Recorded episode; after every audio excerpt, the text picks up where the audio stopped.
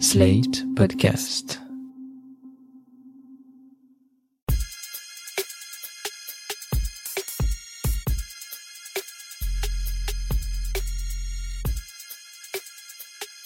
Salut chers auditeurs, salut chères auditrices, bienvenue dans Sans Algo, le podcast qui vous en fait découvrir d'autres.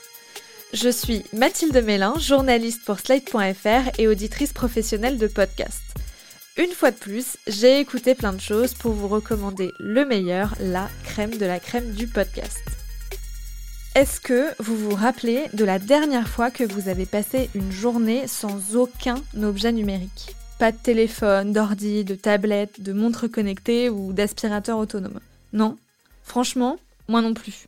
Des journées sans l'un ou l'autre, oui, mais des journées sans rien, même pas mon GPS ou mon téléphone pour checker la météo, franchement, ça doit remonter à 15 ans. Le numérique est plus qu'omniprésent dans nos quotidiens à tous et à toutes, et pourtant, quand on en entend parler, c'est toujours pour dire à peu près la même chose. Les écrans nous fatiguent les yeux, les smartphones polluent la planète, les jeunes utilisent trop TikTok, les GAFA aspirent nos données personnelles à tour de bras. Ok, mais une fois qu'on a dit ça sur le numérique, c'est un peu morte pleine, en tout cas dans les médias généralistes. Eh bien, figurez-vous que non, j'ai trouvé un excellent exemple d'un média généraliste qui traite la question du numérique avec beaucoup de doigté, c'est France Inter. Depuis février 2020, il publie tous les 15 jours un épisode d'un podcast natif qui s'appelle Le Code a changé, qui est animé par le journaliste Xavier Delaporte. Ce podcast a une approche bien particulière du numérique. Il ne se contente pas de décrire ou de commenter les nouveautés, il réfléchit à ce que provoquent les outils numériques dans nos vies, mais aussi à leur ambivalence. D'un côté, ils nous sont très utiles, et d'un autre côté, ils nous bouffent la vie. Dans le prologue du podcast, qui est une sorte de contrat d'écoute avec l'auditeur, Xavier Delaporte explique son approche. Pour désigner cette ambivalence, le philosophe Bernard Stiegler est allé déterrer la vieille notion platonicienne de pharmacone. Le pharmacone, c'est ce qui est à la fois poison et remède. Donc voilà, pour Stiegler, nos technologies sont des pharmacones, à la fois des poisons et des remèdes. C'est intéressant. Mais ça ne dit pas ce qui se passe en nous. Comment ça agit en nous, quelque chose qui est à la fois un poison et un remède? Parce que moi, j'avoue, c'est ça que je cherche à comprendre. L'innovation pour l'innovation, ça ne m'a jamais passionné. La nouveauté, ça ne m'intéresse pas en soi. La nouvelle appli utilisée par 10 personnes, le nouvel objet qui va tout révolutionner, ça ne m'excite pas de toute façon, je suis nul en prospective et je n'ai aucune imagination. Ce qui m'intéresse, moi, c'est la technologie quand elle est appropriée. Quand elle cesse d'être de la nouveauté parce qu'elle a été incorporée, parce qu'elle fait partie de nos vies, parce qu'elle est devenue banale. Ce qui m'intéresse, ça peut se résumer en une question. En quoi toutes ces technos changent quelque chose à nos vies? Le deal est plutôt clair. Xavier Delaporte propose de nous aider à comprendre, à analyser l'impact du numérique sur nos vies. À chaque épisode, le journaliste interroge un expert ou une experte sur un sujet. Il a toujours des angles assez inattendus, comme par exemple la façon dont la data influence le monde du football, ou les enjeux psychanalytiques des réseaux sociaux, ou encore la raison pour laquelle on s'est tous mis à tout noter sur Internet, de notre chauffeur de VTC à notre médecin en passant par la boulangerie du coin. Mais je crois que mon épisode préféré, c'est celui où la journaliste de mode Alice Pfeiffer explique à Xavier Delaporte l'influence d'Instagram sur la mode. À un moment, il lui demande de lui expliquer un peu quels sont les codes de ce réseau social et c'est assez génial. Il y a des snobismes numériques dans le monde de la mode, ça ne m'étonne pas complètement, mais alors je voudrais qu'Alice se fasse mon guide, qu'elle m'explique ce qu'il faut faire ou ne pas faire. Parce que J'imagine qu'il y a des gens à suivre, à ne pas suivre, à liker, à ne pas liker, qu'il y a des manières d'entrer en contact, de montrer son approbation. Par exemple, c'est quoi le comble de la réussite pour un post Instagram? C'est de voir, par exemple, de se dire tiens, Olivier Zam qui a la tête du Purple et aller voir ma story. Ah ça, ouais, c'est et là, formidable. ça, c'est la consécration. Ah oui, oui, c'est formidable. Tu peux commenter, mais alors le snobisme, c'est qu'il faut plus mettre de hashtag parce que ça fait trop ce qu'on dit mendiant du like. euh, c'est une façon de choper plus de followers et c'est qui est très très mal vu. C'est qu'il faut avoir pour ambition de choper des followers, mais jamais montrer qu'on a cette, montré. ambi- Ah cette non, non, non, il faut Ah une ouais. photo qui soit naturellement virale, mais, mais surtout pas tenter de, le pire que je pourrais taguer, par exemple, ce serait hashtag French Girl, qui à- parce que c'est racoleur comme tout, parce que c'est... euh, Parce que c'est quoi, c'est un tag de, de porno Ah non, non, non, pas du tout, parce que c'est c'est le truc le plus basique à mettre quand, Ah en tant que fille française ou fille à Paris, euh, c'est une façon d'attirer, jouer sur un fantasme. C'est une façon de dire, je veux pas du grand public, moi je n'ai qu'un public extrêmement pointu qui me Si- suit. Si tu tags French Girl, ça, immédiatement, tu vois, tu apparais aux Dans yeux tous des les gens. tags random de, de, de gens qui fantasment sur les French Girls. Ah ok, d'accord. Mais tu apparais aux gens des, des- qu'il faudrait euh, attirer comme étant vraiment super plouc. Et racoleuse. Ah, et Ça fait ouais, vraiment mendiante, quoi. Voilà, le code a changé, c'est un vrai podcast de décryptage du numérique en tant que pratique culturelle ou professionnelle. Avec le code a changé, Xavier Delaporte met des mots sur nos pratiques quotidiennes et il analyse le numérique, mais alors au sens très large du terme. Ce que j'aime dans ce podcast, c'est sa forme déjà. Moi qui suis pas une dingue des podcasts d'interview, celui-ci je le trouve vraiment top parce qu'il se contente pas de diffuser un entretien euh, vaguement monté de 45 minutes. Les séquences d'interview sont sans cesse entrecoupées de commentaires de Xavier Delaporte qui reprend, explique et questionne ce qui vient d'être dit. Il nous prend vraiment par la main et nous dit que même si on comprend rien au numérique, moi c'est souvent mon cas par exemple, si on est un peu curieux, on peut comprendre. C'est le cas par exemple dans cet épisode où Serge Abitboul, qui est un grand informaticien et qui était prof à Stanford dans les années 90, raconte comment ses élèves ont créé le moteur de recherche de Google. Donc, ils nous ont expliqué leur idée. En gros, ils arrivent, il y a 20 personnes dans la salle, et puis ils commencent à raconter ce qu'ils veulent faire au tableau. Et puis, euh, bah, vous êtes là, vous penchez là-dessus. Puis au début, moi, je me disais, non, mais ça peut pas vraiment fonctionner, ce truc-là. Alors, très vite, on a cerné deux problèmes. Il y avait le problème de est-ce que ça correspondra à ce que les gens attendent? Parce que c'est ça un moteur de recherche. Ça marche si les gens trouvent ce qu'ils cherchent. Et ça, euh, la théorie peut pas l'expliquer. Ils avaient des idées assez révolutionnaires sur l'architecture de leur moteur de recherche. Et la deuxième question, c'est ouais, non, mais attendez, qu'est-ce qu'ils veulent faire? Ils veulent mettre l'index en mémoire principale. Non, mais ça va pas à la tête. On fait pas ça. Ils veulent faire marcher euh, des milliers de machines ensemble. Ça me paraissait un peu farfelu de faire marcher des milliers de machines ensemble. Mais est-ce qu'ils peuvent arriver à faire un truc comme ça? Je sais pas si je comprends vraiment le scepticisme de Serge. Bon, faire travailler plusieurs centaines de machines ensemble, vu depuis aujourd'hui où des millions de machines travaillent ensemble, ça paraît pas ouf. Mais ok, je conçois qu'en 1995, c'était une autre paire de manches. En revanche, mettre l'index en mémoire principale, alors là, je vois pas du tout pourquoi c'est un problème, étant donné que je ne comprends pas du tout ce que ça veut dire. Donc, je demande à Serge de m'expliquer. Un moteur de recherche, ça fonctionne un peu comme l'index d'un livre. À la fin du bouquin, tu as l'index qui dit euh, bah, le mot de la porte, il se trouve à la page 4, à la page 14 et à la page 18.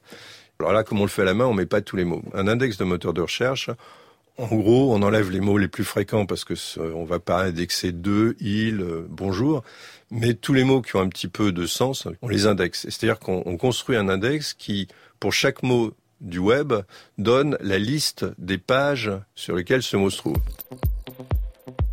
Alors après, si je fais euh, maison de la radio euh, de la porte, on va chercher la liste des pages qui contiennent maison, la liste des pages qui contient radio et la liste des pages qui contient de la porte. On fait l'intersection de ces trois ensembles et on a la liste des pages qui contiennent euh, maison de la radio Xavier de la porte. Vous le percevez peut-être avec ces extraits, Le Code a changé, c'est un podcast riche dans l'écriture, mais aussi sur le plan sonore. Je vous préviens, mieux vaut ne pas être trop sensible au bruit de notifications Twitter et autres, parce que le podcast en est truffé. Moi, quand je l'écoute, je passe mon temps à checker mon téléphone.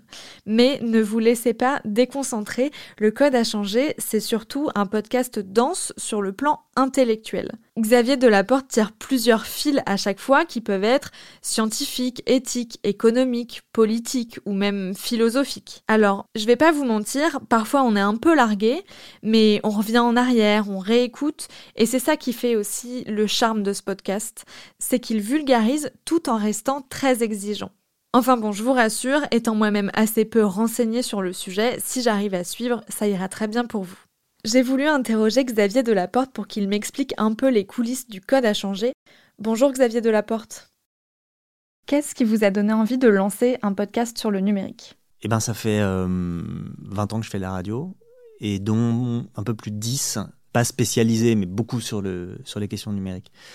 Et à l'époque, il y a deux ans, donc avant de lancer le podcast, je faisais des chroniques sur le numérique euh, à Inter et commençais à poindre l'idée à Radio France de faire des podcasts natifs. Et je me suis dit que c'était peut-être le moyen de trouver une forme pour parler toujours du sujet qui m'intéresse, qui est le numérique, qui soit ni euh, le plateau, l'interview plateau que j'avais beaucoup pratiqué, avec grand plaisir, hein, ni la chronique que j'avais aussi beaucoup pratiqué avec grand plaisir. Mais je me suis dit, tiens, peut-être que là, je vais pouvoir trouver une sorte de forme qui me permette à la fois de profiter de la, parole des gens qui savent des choses ou qui ont des choses à raconter, et en même temps de pouvoir moi-même parler. Parce que parler tout seul en, chronique, on s'épuise au bout d'un moment. Et en même temps, quand au bout de, je sais pas, 15 ans, on a travaillé un sujet, eh ben, on a aussi envie de dire des trucs. Et donc, euh, le podcast permettait d'expérimenter une forme qui n'existait pas vraiment euh, encore à l'antenne. Sur l'écriture, c'est intéressant parce que, en effet, on entend beaucoup vos invités et beaucoup vous aussi. Comment ça se passe l'écriture d'un épisode? Par quelles étapes vous passez? Alors, d'abord, je trouve euh, bon un sujet. J'enregistre, j'enregistre une conversation. J'enregistre une conversation qui n'est pas du tout euh, la même qu'une conversation que je ferais en plateau, comme on fait là, par exemple. C'est un peu décousu, euh, c'est un peu, ça va un peu dans tous les sens. je repose des questions, ça pesantit, etc. Bon, voilà. Donc j'ai une masse. j'ai une masse de qui fait à peu près une heure. Et là, après, je monte. Je monte tout seul sur mon lit avec un logiciel de montage complètement pourri qui est Audacity. Et je fais des petites briques, puis entre, je commence à écrire euh, des liens entre ces briques. Mais j'ai un problème qui est que sur Audacity, c'est super compliqué de déplacer les morceaux. Enfin, c'est compliqué, c'est galère, quoi. Et puis que par ailleurs, les chutes euh, disparaissent. Bon, donc ce qu'on fait, c'est définitif. Et donc, je me retrouve avec des petits morceaux épars, comme ça, qu'il faut relier par euh, la rhétorique. Donc là, deuxième phase, j'écris un, texte, et puis ensuite, je l'enregistre, ce texte. Alors, euh, ça dépend. Euh, parfois, c'est à la radio, en studio. Parfois, c'est tout seul chez moi, le soir, sous, un, sous une, couette, pour, pour le bruit. Et puis après, j'envoie tout aux réalisatrices de la cellule podcast de Radio France. Et elles, elles mettent en son ça. Elles le font euh, d'une manière que moi je ne saurais pas faire, quoi. C'est-à-dire qu'elles mettent en rythme, elles coupent quand c'est trop long, elles, elles, elles, espacent, etc. Avec une sorte de charte sonore qui a été trouvé dès le début avec une sorte de rythmique musicale qui va servir à faire le fond. Et puis après, elles, elles vont, selon les épisodes, trouver d'autres euh, couleurs pour habiller tout ça. Et ensuite, elles, elles m'envoient en général avant mixage pour que je réécoute et donc euh, corrige éventuellement des trucs, etc. Et ensuite, elles mixent et, et pouf, c'est en ligne. J'ai une question qui va peut-être vous paraître un petit peu étrange. Qu'est-ce que vous incluez ou pas dans la notion de numérique? Parce que quand on écoute vos épisodes, ça parle à la fois de jeux vidéo, de foot mm. et comment ils influent sur le football réel, du logiciel qu'utilise une parfumeuse, il y a un portrait de Mark Zuckerberg, c'est quand même très large comme définition. Comment vous savez ce qui peut rentrer dans votre podcast ou pas? Bon, J'ai une définition qui est ultra simple, c'est là où il y a un ordi, il y a un sujet. Vous voyez Donc il y a des sujets partout. voilà, c'est aussi simple que ça et comment vous trouvez vos sujets? Euh, ça, c'est aussi extrêmement variable. Parfois, c'est que j'ai envie de traiter d'un sujet, et donc du coup, je cherche quelqu'un qui pourrait le traiter, etc. Bon, par exemple, la question des logiciels dans les avions je sais que ça m'intéresse. Il y a eu ces histoires de 737 Max qui sont tombés. Je connais l'histoire, je sais qu'elle est intéressante, qu'elle est. Euh, j'ai plein de gens autour de moi qui sont angoissés par les avions, donc je me dis tiens c'est une raison de plus de les angoisser, etc. Et donc je me dis là je cherche quelqu'un. Parfois c'est exactement l'inverse, c'est-à-dire que euh, c'est quelqu'un qui m'intéresse et je me dis tiens qu'est-ce que je pourrais faire avec cette personne? Et puis euh, très souvent, comme c'est quand même un, milieu que je connais un peu, on me parle de trucs. Typiquement, pour un des épisodes qui a été diffusé récemment, voilà, je connais Serge Abitboul, qui est un grand informaticien français que j'ai déjà interviewé plusieurs fois. Enfin voilà, on, se connaît vaguement. Et puis quelqu'un me dit ah mais tu sais Serge, euh, bah tu sais en fait il était à Stanford euh, pendant que Brin et Page euh, ont fait les premières démos de Google. Les deux premières années en fait, il était à Stanford avec eux dans le même labo quoi. et là je me dis mais c'est dément quoi. Donc j'appelle Serge et je lui dis bah alors mais tu m'avais jamais raconté, t'es là, est-ce que tu veux venir le raconter? Et là il le raconte. Donc ça c'est les trois grands types de choix. Et après, j'essaye aussi de me dire, tiens, bah, le podcast, c'est une temporalité bizarre. C'est ça qui est intéressant. C'est que c'est à la fois un truc qui paraît à un moment, donc il y a une sorte de, chronicité, quoi. Enfin, ça rentre dans une temporalité, dans des, conversations qu'on a à ce moment-là, voilà. Et en même temps, c'est quand même voué à pouvoir durer, à faire collection. C'est un peu comme quand on fait un livre, quoi. Ça ressemble plus à un livre en fait qu'à une émission de radio. Il faut que ça puisse être lu ou écouté encore euh, un peu longtemps après. Donc du coup, parfois c'est ça aussi. Je me dis bon voilà, on sort, euh, on a eu l'expérience Zoom pendant le confinement. Je me dis bon, il faut qu'on traite de comment ça s'est passé, ce truc, qu'est-ce que ça a créé en nous, qu'est-ce que ça change, etc. Machin. Mais il faut le traiter d'une manière qui soit encore audible dans 6 ou 9 mois, ou dans un an, ou dans deux ans. Donc ça, ça implique un autre. Euh, c'est pas une émission de flux, c'est ça qui est vachement excitant, en fait. Là, c'est la manière dont je vais imaginer le sujet qui s'inscrit dans un temps à la fois court et à la fois long. J'ai le sentiment que vous faites très attention à pas vous jeter sur les gros sujets d'actualité. Par exemple, il y a un moment où tout le monde parlait de l'application Clubhouse. Mhm. Vous en avez pas traité. Tout le monde parle un peu de, des algorithmes de TikTok. Mhm. Vous en avez assez peu traité aussi. Est-ce que justement c'est pour pas être trop dans l'actu chaude et que le podcast soit moins périssable? Alors, il y a cette raison-là.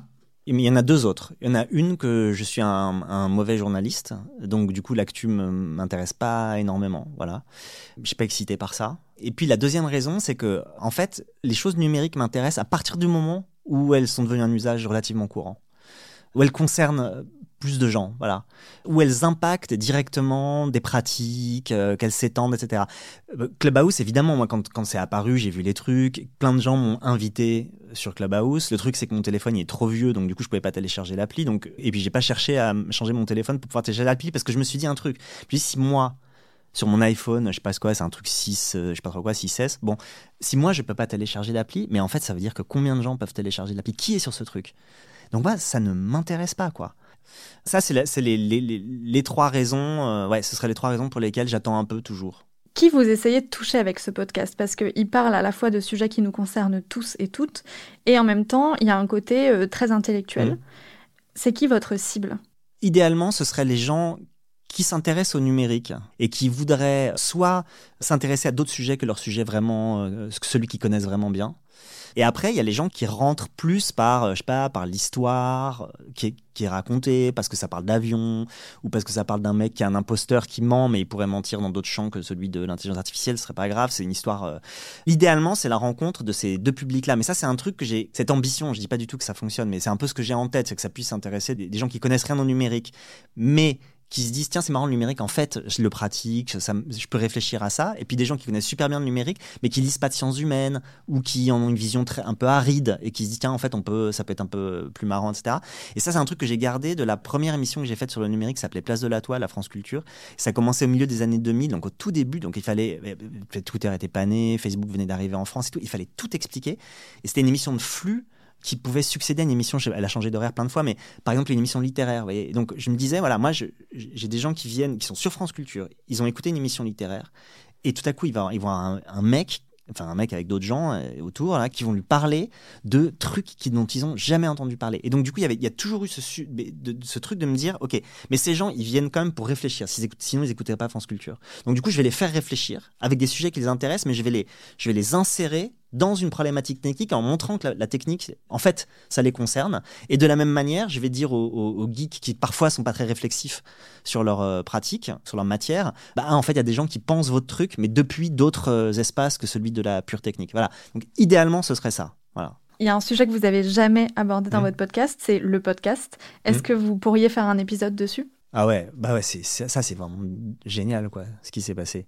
Parce que là encore une fois, c'est que ça a changé, c'est en train de complètement travailler la radio. hein. Moi je vois Radio France, ils réfléchissent à mort et tout, ça les, ça les perturbe complètement. C'est vraiment pas là où on attendait que, que ça bouge quoi.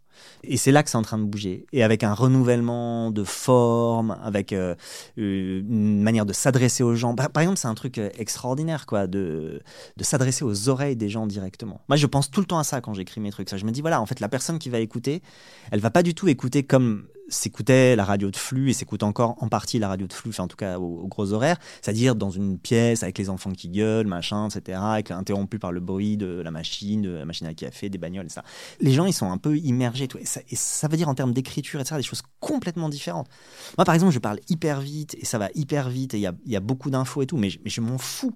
Les gens me disent ouais c'est dense et tout, mais, mais tu réécoutes quoi. Enfin, tu, on peut, on peut s'arrêter, on peut suspendre, on peut. Tout ça, c'est des formes d'é- d'écriture, etc qui induisent des choses complètement différentes. La question de la série, c'est super. Enfin, tout à coup, c'est hyper rigolo ce truc de, de pouvoir tout à coup penser les choses en série. Enfin, tout à coup, vous voyez, vous avez un truc qui bouleverse un mode de communication qui est quand même assez vieux maintenant, qu'on pensait un peu encrouté, qui marchait très bien, qui, mais, mais qui était un peu voilà, encrouté dans ses formes. Et là, ça renouvelle et tout. Mais ouais, ce serait absolument passionnant. Puis techniquement, tout ça, enfin, c'est un, un univers de réflexion génial et de pratique. Ben, on attend cet épisode avec impatience alors. Merci Xavier Delaport. Merci à vous. J'espère que ça vous a donné envie de découvrir le code à changer de France Inter.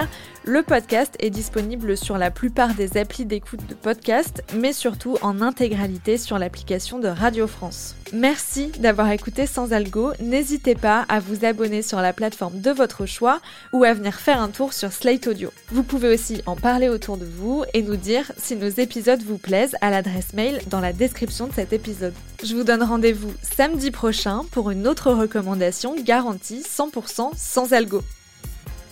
Sans Algo est un podcast de Mathilde Mélin, produit par Slate.fr, sous la direction de Christophe Caron et Benjamin Septem-Ours.